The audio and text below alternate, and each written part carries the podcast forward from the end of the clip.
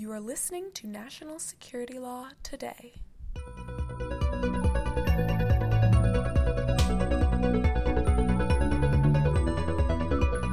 Welcome to National Security Law Today, the podcast of the American Bar Association Standing Committee on Law and National Security.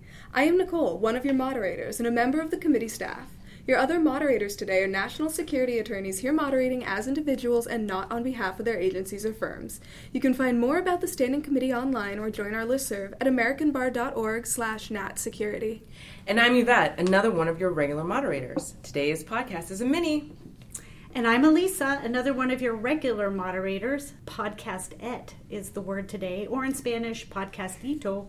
Um, today, we bring you a quick preview of the annual conference, which is just around the corner.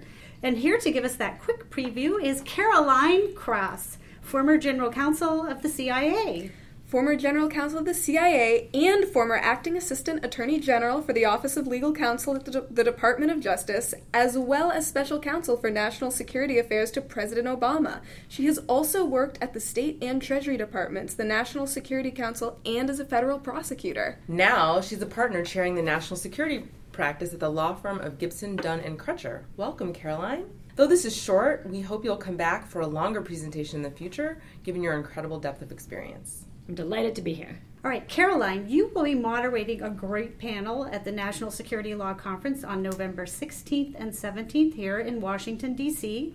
And listeners, if you have not registered yet, you should. And keep in mind the cost of registration is low now, but after October 27th, it's going to go up. So make sure you work that into your weekend admin.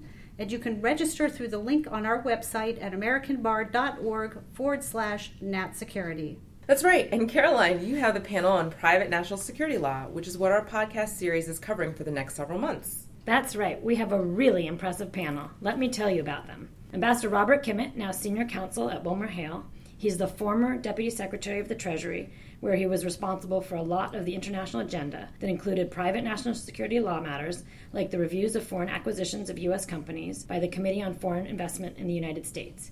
He also served as an ambassador to Germany and in senior roles in the State Department, National Security Council, and as the General Counsel of the Treasury Department. And he has a long history of working in private national security law.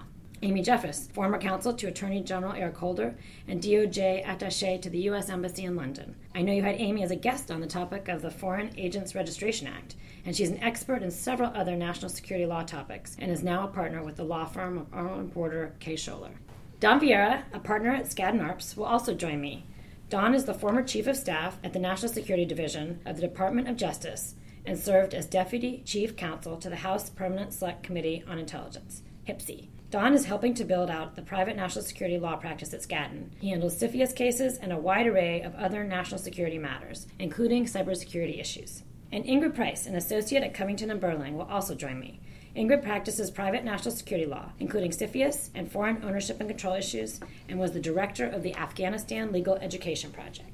This sounds like an amazing panel. They have a lot of wisdom and insight to offer. All right, so tell us what would law students learn from this panel? Law students will learn from the careers of the people who will be on the panel what an incredible array of professional opportunities there are in the national security profession. They will also see that you can be a national security lawyer in private practice, and you can choose that instead of going to government, or you can do both. And what can uh, military and government lawyers learn from the panel? Military and government lawyers who already have great jobs and do wonderful things for our country, and I want to thank them for their service, would have the opportunity to see what other options there might be in private practice and to see how one translates a government career into private practice. I gotta say, you know, I'm learning. I'm learning a lot as a government lawyer myself. I'm learning a lot about the opportunities in private national security law just from doing this podcast. So, thanks for uh, spreading the word. And what about people who are new associates just starting on the road to private national security practices? I think they'll get some tips about good practices of law in, in a private law firm.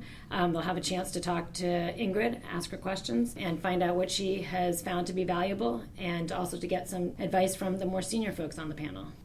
All right, and I think there's one thing that people could learn from you too, Caroline. Having spoken to your colleagues, I know a little fact about you, which is incredibly hopeful to those of you listening out there who are young and looking ahead in your careers. Carolyn, despite her amazing accomplishments, has never missed a school event of her children.